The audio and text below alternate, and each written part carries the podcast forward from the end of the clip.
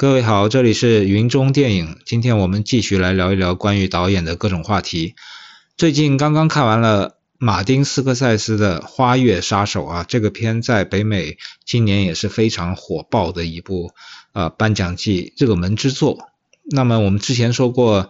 诺兰的《奥本海默》，我刚当时看完之后觉得，哎，这个片子估计明年奥斯卡最佳导演。很有可能是他最佳影片不一定，但最佳导演很有可能是诺兰。但是看完《花月杀手》之后，啊，尤其最近美国的颁奖季有一些前哨战的颁奖出来了，发发现他这个诺兰的最大的对手就是老马丁了，还有他的《花月杀手》。那么《花月杀手》在国内的评价，我看了一下豆瓣的评分啊，包括一些朋友圈的评价，都说这个片好像一般。那么我也是花了呃一两次。两到三次吧才把它看完，因为时间确实很长。这个片子，呃，没有那么多完整的时间段来看这个片子，这个也是有点遗憾的啊。因为一个电影最少是，如果在电影院里面，你就会很完整的看完，就像呃老雷的拿破仑一样啊，他在电影院里放映就会很轻松的，我觉得是很愉快的看完。但是花月杀手呢，如果是下载看的话，就会。要花很多不同的时间段来把它看完，就像我在豆瓣上看到，呃，谢飞导演他也是花了三次才把《花月杀手》给看完，呃，扯闲篇扯的多了一点。那么对《花月杀手》，我的评价是什么样呢？我觉得这是一部呃非常有老马丁风格，也是完全能够。我觉得满足对马丁斯科塞斯电影的这样的一个期待的这个片子啊，因为他把我觉得把一个花月杀手这个题材，印第安人，然后有一些凶杀案，但是他其实本质上讲的不是一个很悬疑题材的一个电影，就是一开始我们就知道凶手是谁，然后只是想看他最后如何结局而已。那么从这个角度来讲，花月杀手跟呃老马丁九十年代最有名的那部好家伙差不多。啊，就是本质上，你从看好家伙也是一开始就知道这帮坏人，然后最后可能会落网，但是这个过程是很精彩，让你应接不暇的去看完它一段又一段的叙述。那么花月杀手其实本质上跟好家伙差不多，我觉得，呃，然后可看性上肯定是没有好家伙那些黑帮片那么的，就是迷人啊、精彩啊，然后大家可以放弃这个道德观念来看黑帮片啊，一般看黑帮片的时候都会。有点去带入到这个坏人的这种节奏和他的感受里边。那么《花月杀手》其实很明显还是有一个正邪呃两方的一个对立的。我觉得呃这也是稍微有一点点让人觉得有点简单的原因吧。但是《花月杀手》因为我看之前我是没有看过任何的剧情介绍，所以我还是有点惊讶的啊。因为我以为小李子最早是演一个探员，就是 FBI 的侦探。我大概知道这个片子是呃。这个印第安人原住民那边发生了一系列命案，然后 FBI 由此来成立，然后去破这个案子嘛。我以为他小李子演的是 FBI 啊，就像是呃他之前那个禁闭导演的那种感觉一样啊。没想到他这次演的是一个对，是一个坏人啊，是一个凶手这边的人物。所以我在看的过程中，我觉得还蛮惊讶的。然后我还以为他很早就会呃。亮出他正面的一面，没想到一直没有啊，这就 有点像那个好好家伙给我的这个感觉，就是整体就是全员坏人嘛，然后用坏人之间的这个斗争啊，他的矛盾啊，他的内心啊，来推进这个叙事。那我觉得《花月杀手》在这方面还是挺成功的啊，就是老马丁，我觉得很稳，就是把这个故事的这个叙述节奏啊，包括他那些镜头。呃，摄影、剪辑、美术都是，我觉得都是水准之作，没有任何一点比老马丁之前的作品要是明显退步的，没有，我觉得都是水准之作，甚至我觉得比他上一部就是呃一大堆老人演的那个爱尔兰人可能还要好一点啊，因为爱尔兰人。我老觉得爱尔兰人有点像是一个剧集的 那种范儿啊，我觉得《花月杀手》是很典型的一个电影，电影感特别强的，可能也是因为它宽银幕有关，然后它的镜头调度，包括它剪辑，我觉得是非常的沉稳，非常有老马丁的那一手的，所以我觉得《花月杀手》是非常值得一看的啊，它整体上从导演的技巧、导演的风格，就突出一个老辣和一个稳。啊，然后由于叙事又是走这种好家伙式的叙事，然后侦探只是最后才出现，然后侦探那个肥版的马特戴蒙，呃，我觉得我对他印象也挺好的，所以他演这个侦探演的 也挺挺有意思的。反正整体来说是一个，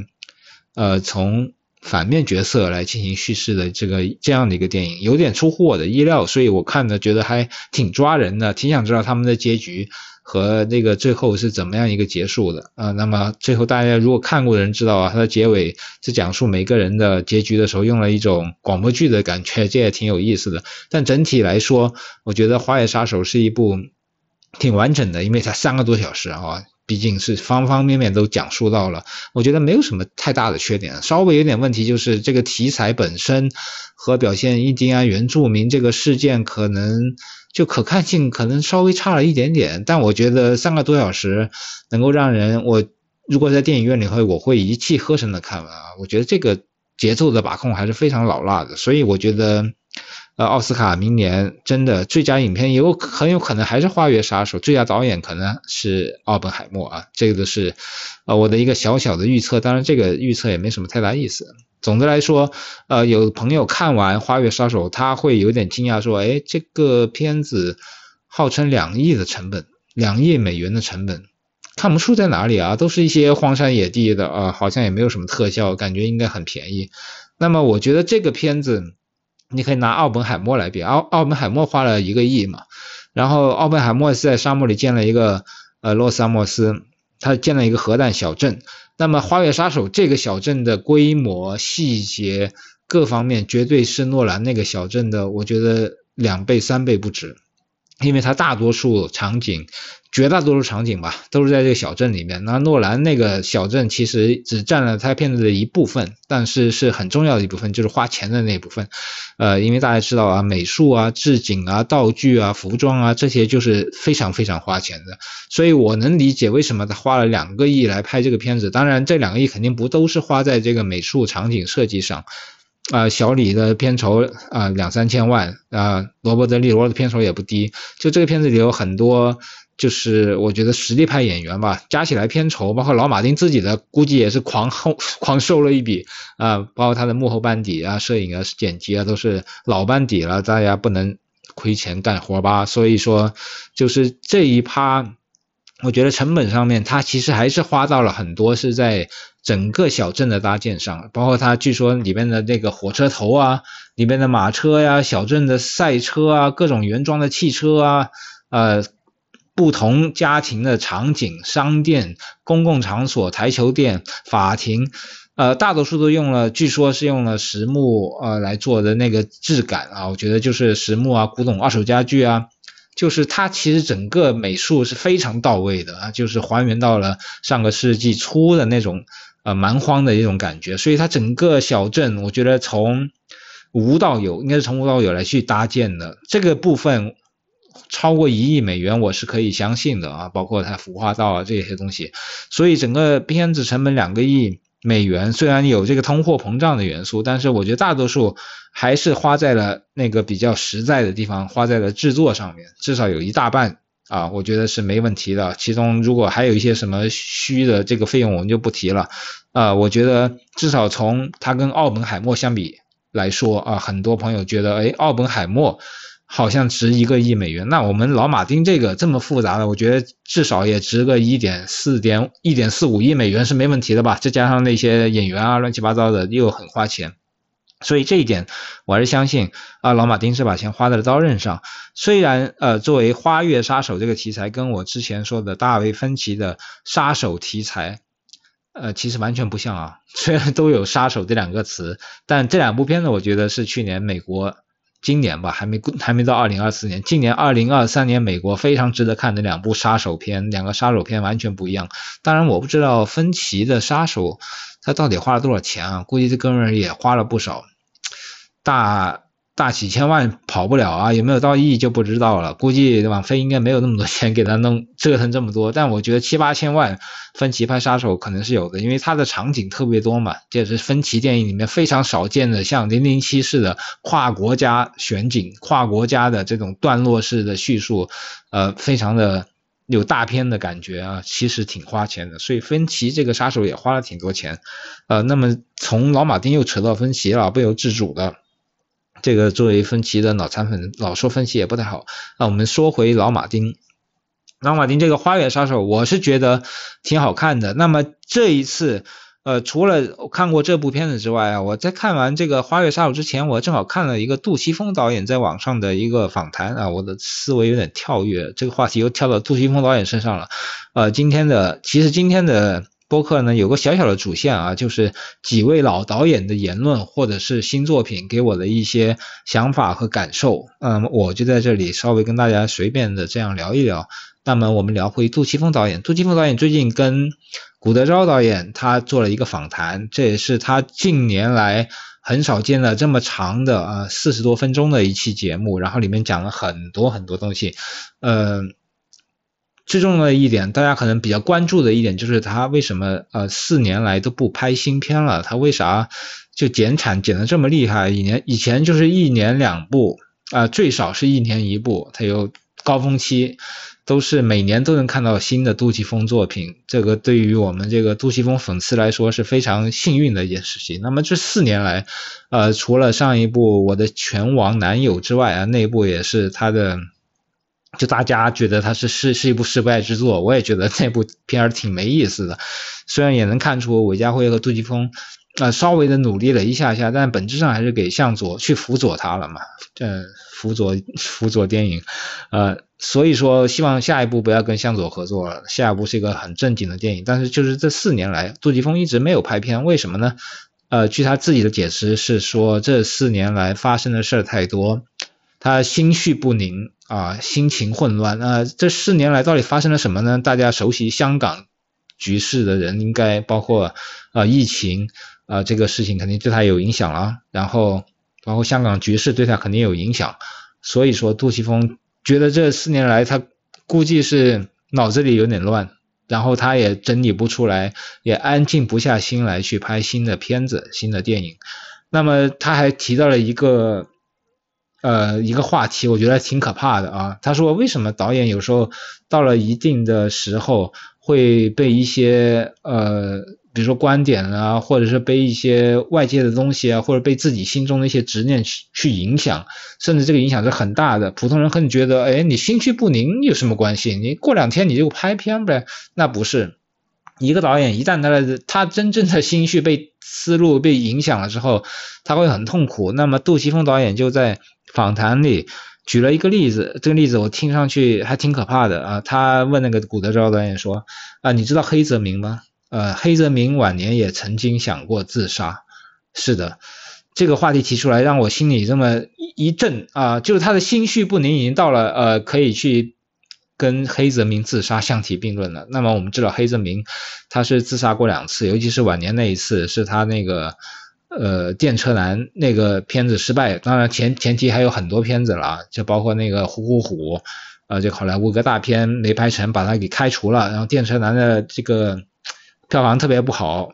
虽然片子我觉得很好，但票房很不好。然后大家评论界就对黑泽明说啊，黑泽明老矣不行了。这个时候社会的舆论啊，包括他自己的这个可能各种各样的事情纠结起来，然后他就在自己家里自杀了。虽然非常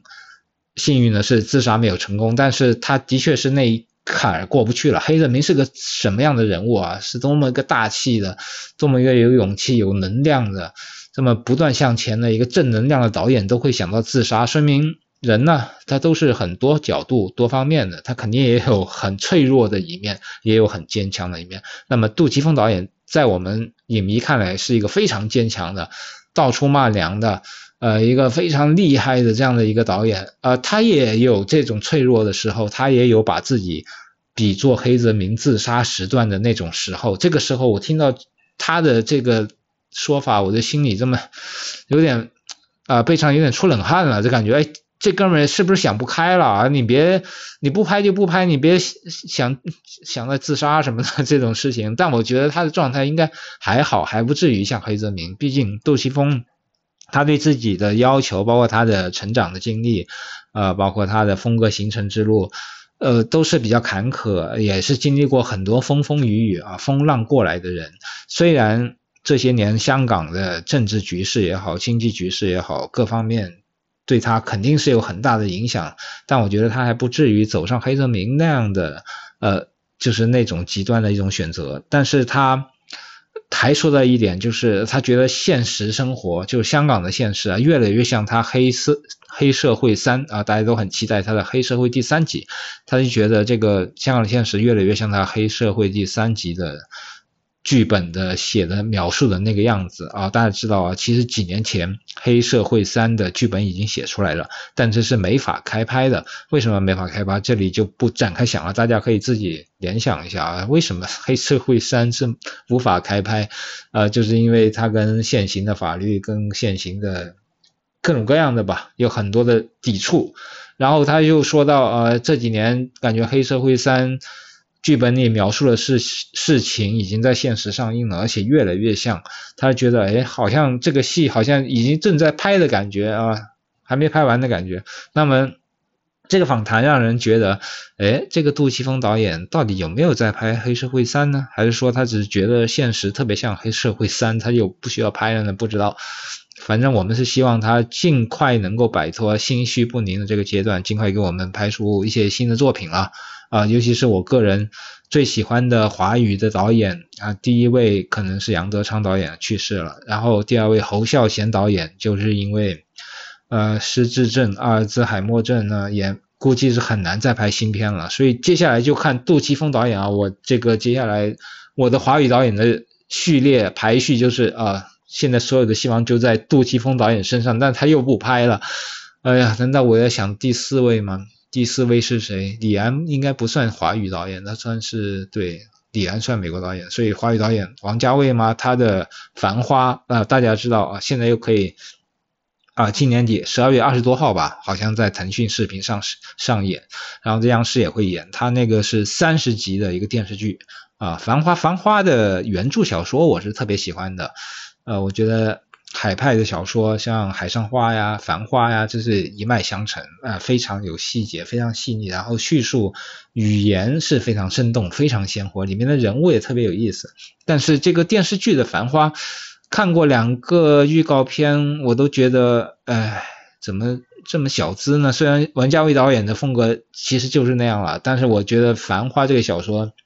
呃，是远远大于这种风呃表面的风格的，它里面有很多非常。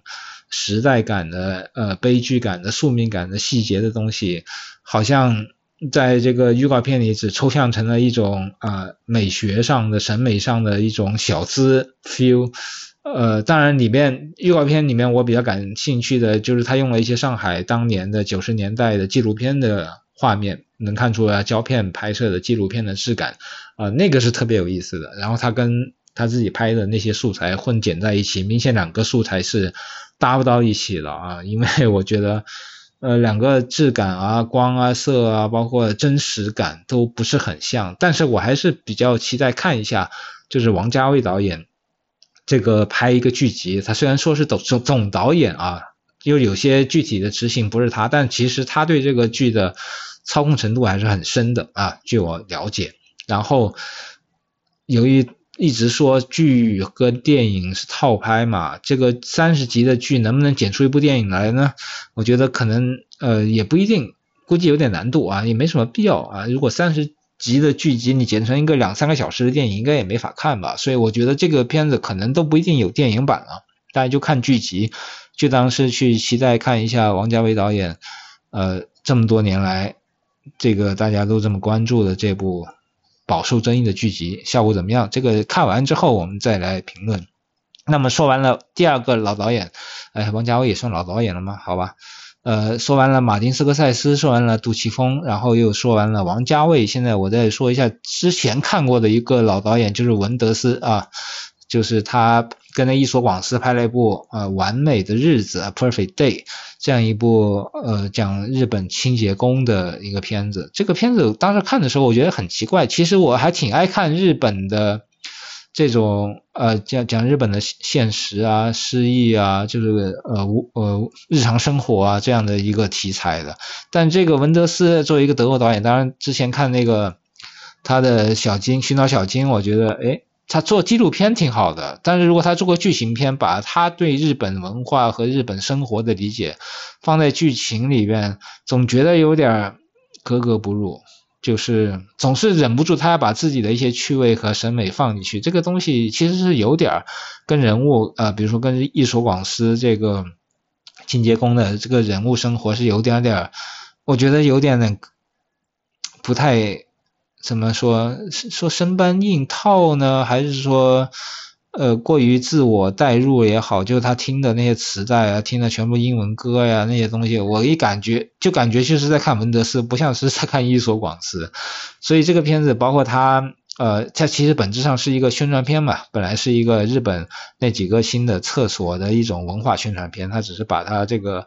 呃，用清洁工的角度，然后既达到了宣传效果，然后又做成了一个长片，还去了戛纳。我觉得他这个商业操作能力还是非常强的，温德斯这一次。呃，但是这个片子本身，我觉得好像没什么太大的意思，都是一些套路，就是他为了把这个呃厕所文化给，还有清洁工的这个生活想给加进去，然后用了很多一些套路，就是包括梦境的东西也好，包括什么突然出现的这个。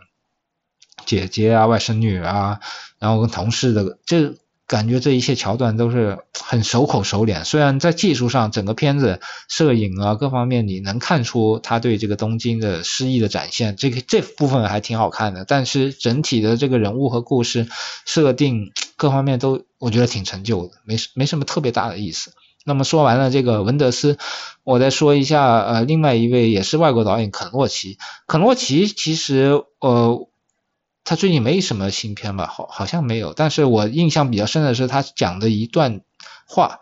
就是说肯洛奇他在现场，他是因为他很多时候都是用胶片拍摄嘛，所以他那个时候监看也不方便，所以他根本就不看监视器的，他只是在现场跟演员在一起看演员的表演，然后就像是在欣赏一个眼前出现的戏剧一样，他他是不用镜头来去看这种调度啊，呃，不用监视器看调度。呃，这种方式来直接跟演员、跟现场产生一种互动的方式。那么我们知道，大多数可以说绝大多数导演都是坐在监视器前面的，因为他们要照顾到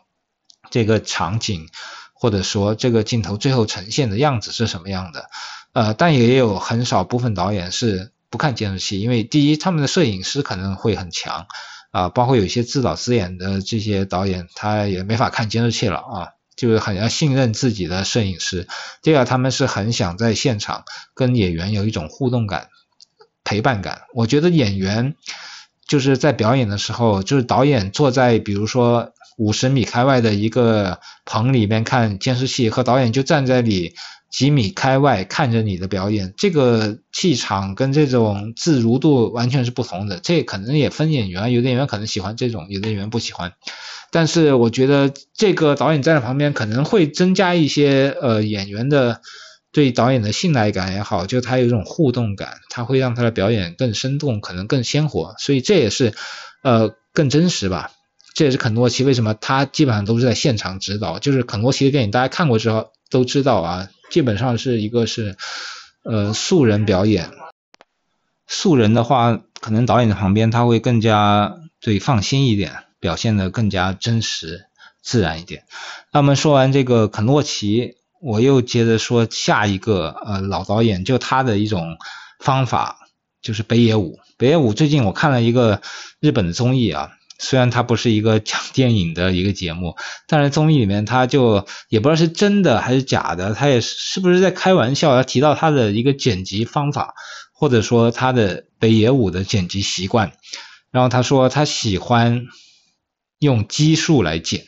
啊，奇数就是一三五七九这种方式来剪啊。大家问他为什么喜欢这样剪辑，他说一加三等于四啊，四就是二的平方，那么一加三加五等于九，九就是三的平方，就是说你用奇数剪的话，你就会得到一些偶数的平方，那么这样它那个影像质感和逻辑就会很好。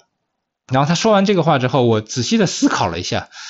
他北野武的电影有用一三五七九这样的来剪吗？是他的镜头